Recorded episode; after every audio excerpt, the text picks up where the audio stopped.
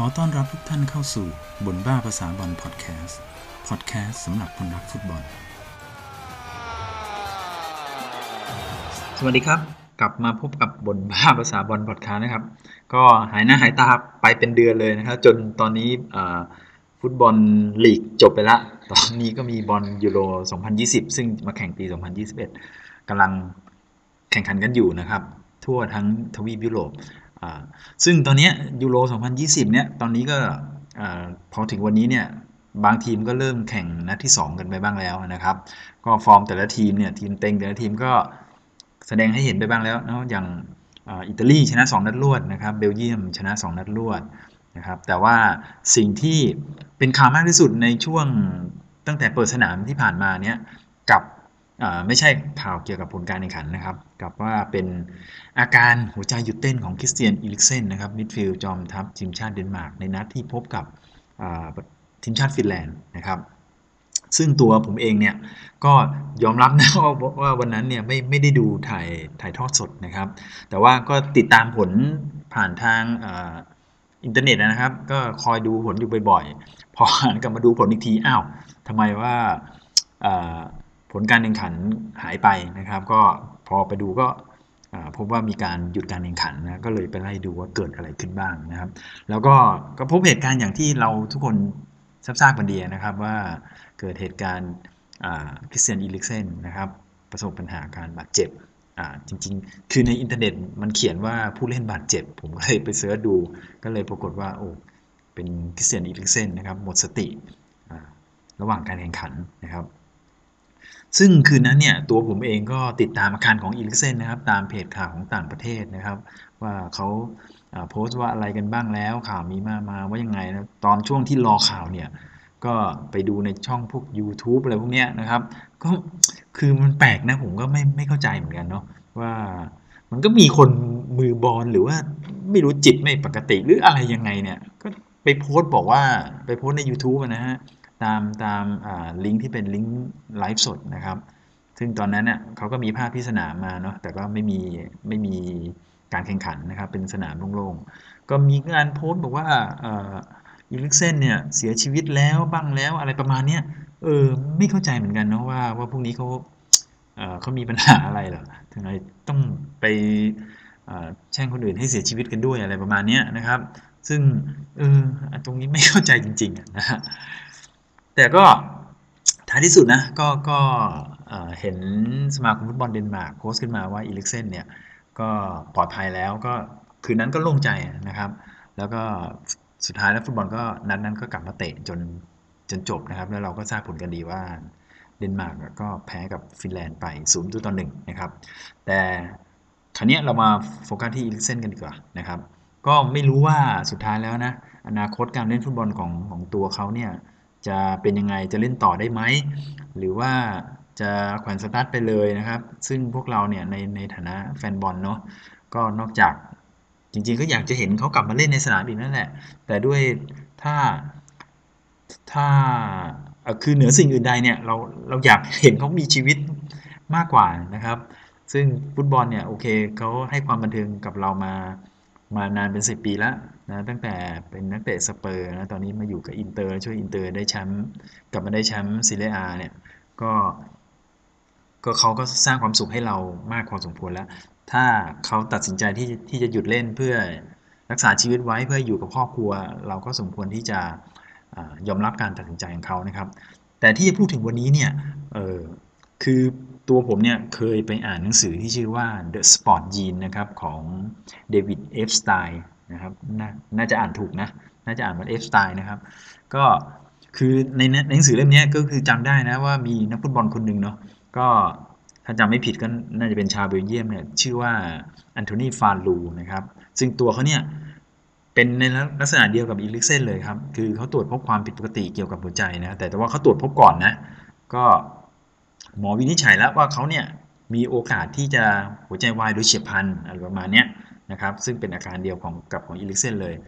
เนี่ยหมอเนี่ยแพทย์เนี่ยก็เลยป้องกันไว้โดยโดยการให้เขาเนี่ยฝังฝังชิปไปในร่างกาย หรือชิปหรือเครื่องมือหรืออะไรเนี่ยเนี่ยนะครับ ก็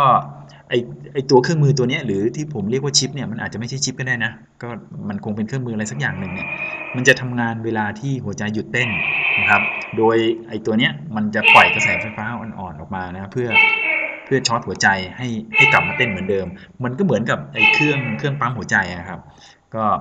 เรียกได้ว่าเหมือนกับมีเครื่องปั๊มหัวใจส่วนตัวอยู่ในในตัวของเราเลยนะครับ ซึ่งอันโทนีฟานลูเนี่ยเขาเขาก็ฝังตัวนี้อยู่นะแล้วเขามีความความใฝ่ฝันว่าจะเป็นนักฟุตบอลอาชีพนะครับ ซึ่งเขาก็ได้เป็นจริงๆนะแล้วก็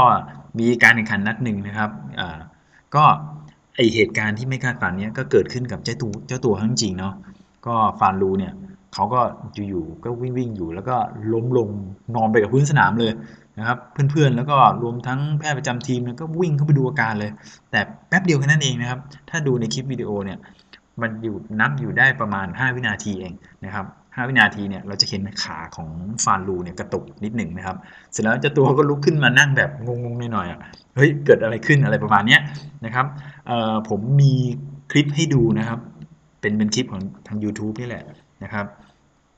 ก็เออหรือ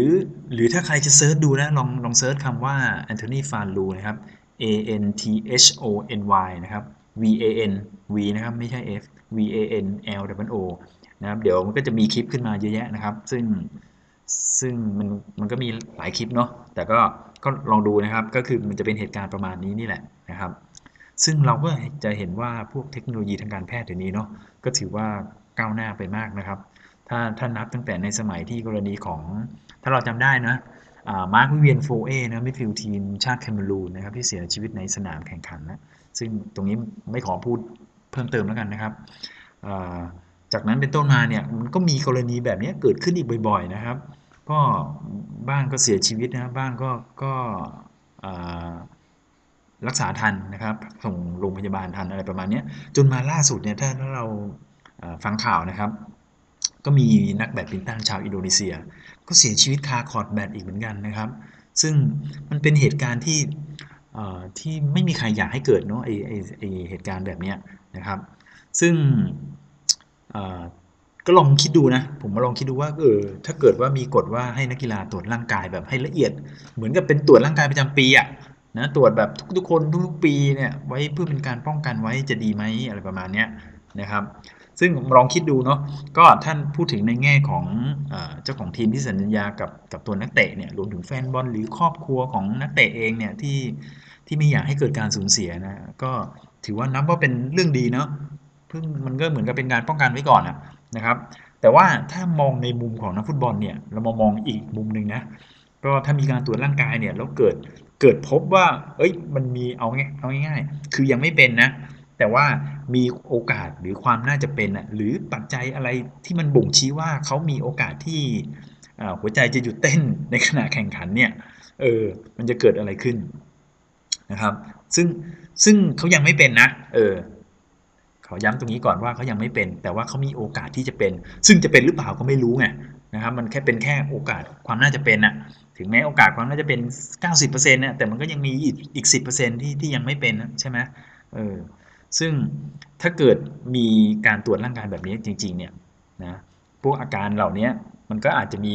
ถูกระบุไว้ในสัญญาเนาะสัญญาของนักเตะอะไรเงี้ยประมาณว่าเออถ้ามีการตรวจพบเนี่ยสโมสรสามารถยกเลิกสัญญาได้ โดยไม่ต้องจ่ายค่าชดเชย หรืออะไรพวกเนี้ยนะครับหรือว่าหากมีการตรวจร่างกายตอนย้ายสโมสรเนี่ยก็สโมสรอาจจะใช้เป็นข้ออ้างในการไม่เซ็นสัญญาก็ได้ หรืออาจจะมีการกดราคาก็ได้นะกดกดค่าจ้างอะไรประมาณนี้เพราะว่าไม่อยากรับความเสี่ยงนะครับ แต่ว่าถ้าเป็นความรู้สึกของตัวนักฟุตบอลล่ะ เออซึ่งตัวนักบอลเองเนี่ยเขาก็คิดว่าเฮ้ยมันยังไม่เกิดอะ มันอาจจะไม่เกิดก็ได้อะไรประมาณเนี้ยนะครับ ก็มันก็เหมือนกับเป็นการตัดโอกาสความก้าวหน้าของเขาอะเนาะหรือความฝันที่จะเป็นนักฟุตบอล หรือความฝันอะไรของคนคนนั้นไปเลยก็ว่าได้นะครับ ซึ่งในกรณีนี้เนี่ยไอ้พวกการตรวจร่างกายที่มันแบบเฉพาะเจาะจงของกีฬาแต่ละประเภทเนี่ยมันเคยมีนะ ในบาสเกตบอล NBA ของของอเมริกาเนี่ยนะครับมันก็มีการตรวจร่างกายประเภทนี้ซึ่งผมก็อ่านเจอในหนังสือไอ้ Sports Gene นี่แหละนะครับแต่ว่าจำไม่ได้แล้วว่าว่าว่าเป็นเรื่องอะไรนะครับ ถึงถึงแม้ว่ามันจะไม่ใช่การตรวจเกี่ยวกับโรคหัวใจก็ตามนะ แต่ว่ามันเป็นการตรวจร่างกายอะไรพวกนี้นี่แหละนะครับ เกี่ยวเออเกี่ยวกับอาการมีโอกาสที่จะบาดเจ็บของของนักกีฬาบาสเกตบอลนะอาจจะเป็นที่หัวเข่าหรืออะไรยังไงผมผมไม่แน่ใจนะ มันลืมๆไปบ้างละนะครับ แต่ว่าพอมีกรณีนี้เกิดขึ้นเนี่ยนะมีค่าการให้ตรวจร่างกายอะสุดท้ายแล้วเนาะก็พวกนักกีฬานักนักบาส NBA เนี่ยเขาก็เหมือนกับใช้สิทธิ์อะเขาเหมือนกับเขามีเป็นมีสิทธิส่วนบุคคลของนักกีฬาเนี่ยเออเรียกได้ว่าเป็นขึ้นสงขึ้นศาลกันเลยนะเออว่าเอ้ยตกลงสุดแล้วมันเป็นสิทธิ์ของเขาอะเพราะเขาจะตรวจหรือไม่ก็ได้อย่างเงี้ยซึ่งนักกีฬา ส่วนใหญ่เนี่ยหรือเกือบทั้งหมดเลยก็ได้นะครับ หรืออาจจะทั้งหมดแล้วตอนนี้ก็คงทั้งหมดแหละ ก็ไม่ยอมตรวจนะครับ เพราะว่าถ้าตรวจแล้วเนี่ยสโมสรเนี่ยมันก็จะเอาเป็นข้ออ้างเนาะให้แบบ